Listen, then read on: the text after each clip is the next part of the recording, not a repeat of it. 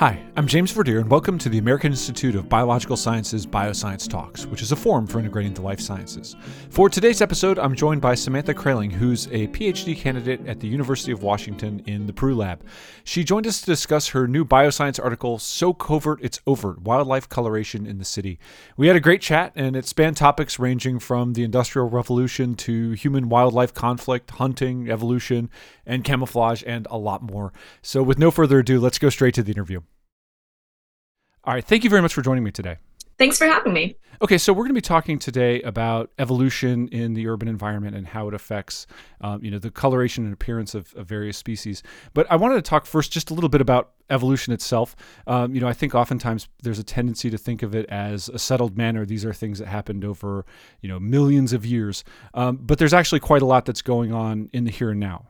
Yeah, definitely. So I, I, do think there's definitely that tendency to kind of think of evolution as something that happened in the past and now we're left with all these species and they're remaining unchanged. This is how they are. But in reality, that's not quite what's happening. And we're seeing that evolution can actually happen on a lot quicker timescales than we maybe previously had thought.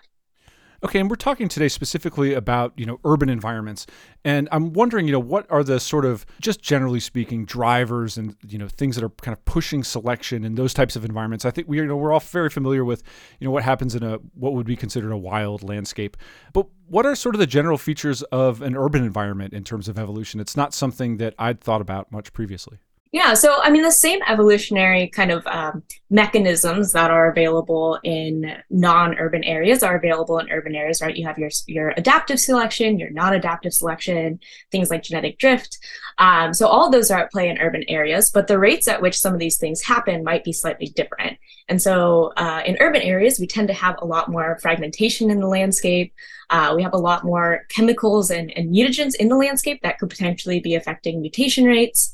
Um, kind of that higher level of fragmentation might mean that we'll have higher levels of genetic drift in these kind of smaller populations sometimes.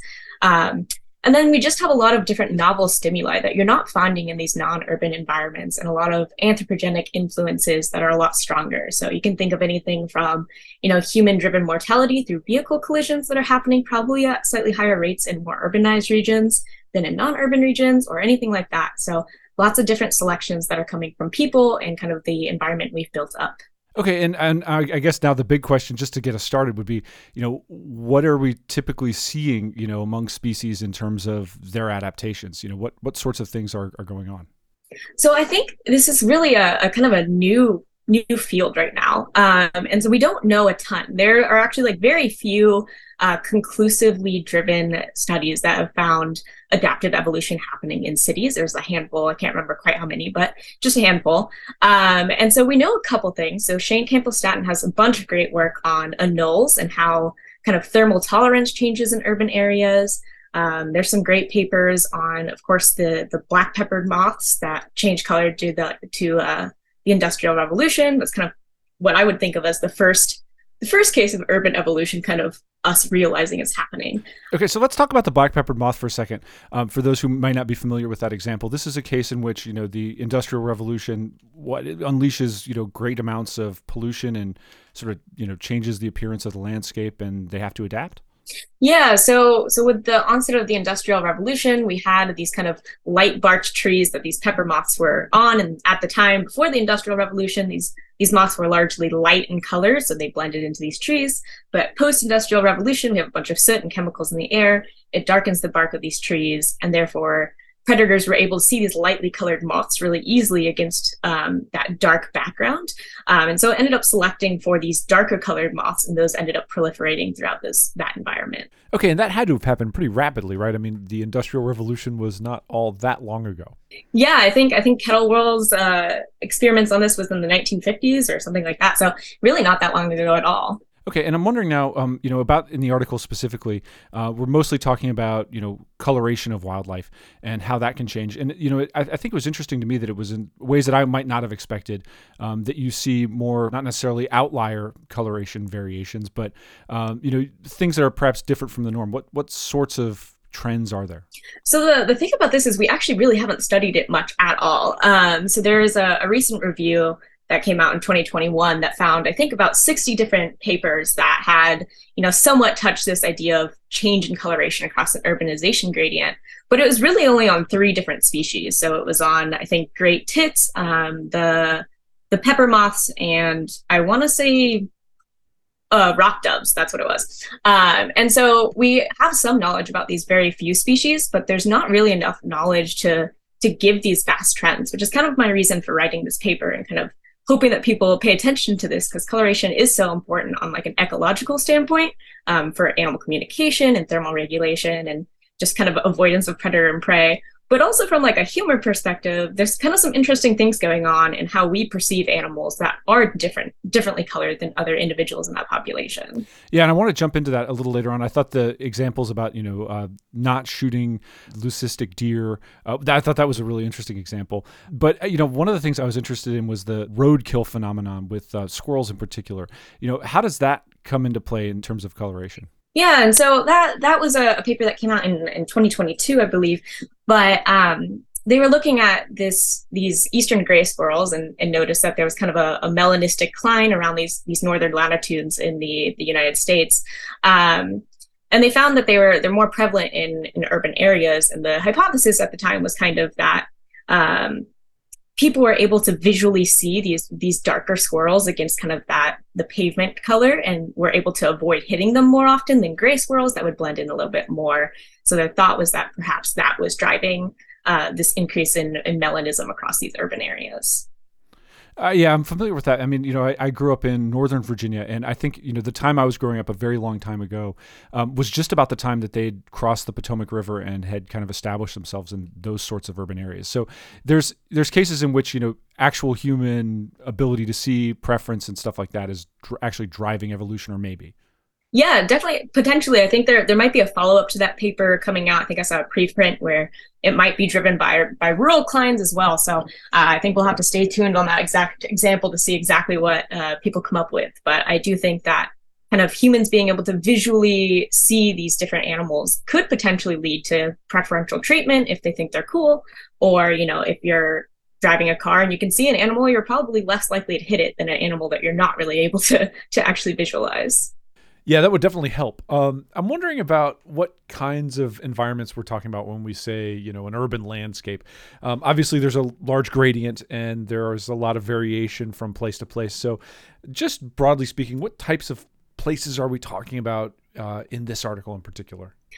That's a great question. So, I think it's, I mean, so complicated. We don't really have that great of a definition of urban, if you ask me. And depending on who you ask, the, the definition changes. Um, and so when I was writing this paper, I was really just thinking of urbanization as kind of a, a concept. What changes between any, let's say, more or less untouched landscape and even like a suburban landscape, right? You're going to have higher amounts of cars, you're going to have higher amounts of people and building distance, density, this more impervious surface. We know that kind of predatory regimes often change and you get more mesopredators than apex predators. So, kind of regardless of what level of urbanization we're talking about, I think some of these things could come into play. They might be at various strengths and whatnot, but um, I think I'll use my my friend Liz Carlen. Uh, she has a great analogy on on different cities, but um, she kind of refers to them as McDonald's. So depending on you know all cities you can think of as kind of these McDonald's, right? They all have a menu that people enjoy, but depending on what country you're in, that menu is going to change. So we have kind of this idea of urbanization, but within individual cities, we have different menus, right? The, the different mechanisms and different drivers in those cities vary a little bit. Let's talk about coatis a little bit. Um, you, you, mentioned them before we started recording, um, and that they were sort of, in some sense, an inspiration for some of this work. Yeah. Can you just tell us a little bit about that and, and what sorts of uh, you know phenomena are at play? Yeah, and so this this whole paper kind of came about when I was, I think, 19, and was fortunate enough to take a trip down to um, down to Mexico in the um, Playa del Carmen region, and I remember going to this golf course with my dad, which I hate golf, but there's always animals, so I'm I'm at least interested in golf courses in that way. Um, but I remember looking out and seeing all these coatis, and you know, most of them were kind of like this normal color, kind of that like light brown color that we expect them to be. And then there was a handful that were kind of this bright white color. Um, and my first thought was, well, that's weird. Like, why haven't those been eaten by something yet? And then I realized that we're kind of in this human-dominated uh, system. Predators probably don't exist there as much anymore, and that kind of probably allowed the proliferation of these these different color morphs in these regions, um, and that kind of sparked the entire this entire paper really, and, and then I funneled down into somehow 13 hypotheses on this. right and we, we definitely don't have to go through all of them but uh, you know maybe we can talk about a, a couple of them. So you know one thing you mentioned earlier um, that we didn't chat about yet is you know the potential that there are mutagenic chemicals and, and stuff like that in the urban environment. You know what is what does that do and how does that sort of affect evolutionary processes or you know the tendency to to you know take on a different appearance or something like that? Yeah so so we know that mutation on its own is not a very strong evolutionary force and, and the majority of mutations that are going to happen are either negative or like missense mutations and they don't actually change anything in our kind of protein production. But there are those times when mutation does confer these benefits and so the idea is that if you are in an environment where we know we have a lot of um, chemicals that are mutagenic or could potentially be altering the DNA in individuals or their gametes, then you have a higher higher rate of mutation, higher mutation load. There's a higher probability that a one of these mutations that confer like alternate coloration may occur. And because we also have higher densities of uh, wildlife in urban areas, oftentimes um, it means that you're you're kind of at a higher probability of those mutations taking hold in that population as well. Does fragmentation play into that as well? So that you know, if you happen to see one of these unusual color morphs, um, it would be more likely to become established because it's you know less likely to uh, evolutionarily fade, to use an absolutely incorrect term. Yeah, so I, I, think definitely that's that's part of it too. And when we have this higher fragmentation, you also have higher drift. So just by chance, you know, those mutations could kind of get centered in those populations. Okay, that, that's that's really fascinating. Um, so, you know, one of the other things that I was kind of um, curious about was um, the potential for there to be sort of this uh, domestication syndrome. Um, and you know, I, I know that that's is that only hypothesized at this point, or is that something established? As far as I know, it's only hypothesized. So, you know, what would that be? And, and we can go back and, you know, uh, talk about some, I, I, think they're Russian foxes, are they? Um, but just, you know, just in general, what the syndrome is and how that might sort of affect species living in an urban, urban environment. Yeah, so the domestication syndrome is kind of a, a suite of uh, characteristics kind of determined mainly by this, this neural crest cells that end up lessening and you get if we take the, the silver foxes and dogs in general or canids, um, you kind of get these like shortening these features um, that are more puppy-like, these these rounder faces and floppy ears and curly tails and all these weird coat patterns and things like that. Um, and we also see kind of uh, coinciding changes in behavior and, and um, sociability in these animals. And so theoretically, I'll use coyotes as an example because I study them and it's the easiest one I think to kind of think about. Um, in an urban area, coyotes are probably selected for if they're somewhere along the continuum of slightly being more bold, but not too bold that they're getting into trouble. So able to deal with a lot of novel stimuli, but not so bold that you know they end up getting shot because they get in conflicts and things like that. Um, but there is a hypothesis that if we are kind of pseudo selecting for these more bold individuals, these ones that are able to be around people a little bit more, that we're kind of inducing this kind of domestication syndrome, perhaps on accident. Um, and if you're you're linking these kind of um, docility uh, behaviors to and, and, boldness at the same time, if you're linking those behaviors to uh, the physical traits that they sometimes coincide with, then perhaps we'll start seeing these kind of um, different coat colors coming up, like white tail tips and these like chest blazes and even brindling or, or melanism within within different uh, populations. Oh, that's interesting. So you sort of start to see those, you know, traits that, um, you know, may not be directly selected for, kind of uh, occurring potentially as a result of behavioral, you know, selection for certain behaviors. Exactly. So I'm wondering now about uh, predation. We touched on it a little bit, um, but how does predation differ as a factor in selection? Um, you know, in an urban environment, just generally speaking, um, and maybe drilling down into an example than it does in you know a place that's uh, less affected by sort of human influences. Say. Yeah, I think this is kind of multifaceted, but for one, in in urban areas largely people have eradicated apex predators because they're a little bit difficult to to live around when you have a bunch of people. And also they're not that tolerant usually of kind of urbanization and the different things that that brings with it at a landscape level. Um, but we do tend to have larger amounts of mesopredators in urban areas. And so you'd think that predation rates would be pretty high, but because of a lot of anthropogenic subsidies and foods that we're, you know, leaving out that animals can access, predation rates tend to be lower in urban areas. And so we kind of have this human shield effect where we're kind of blocking large predators and while we have a lot of mesopredators or these middle-sized predators, they're not necessarily actually taking advantage of all of the prey in these areas. And so in that way, you might release prey for being able to have these kind of narrow colorations that they would need to have in non-urban areas in order to avoid um, predators.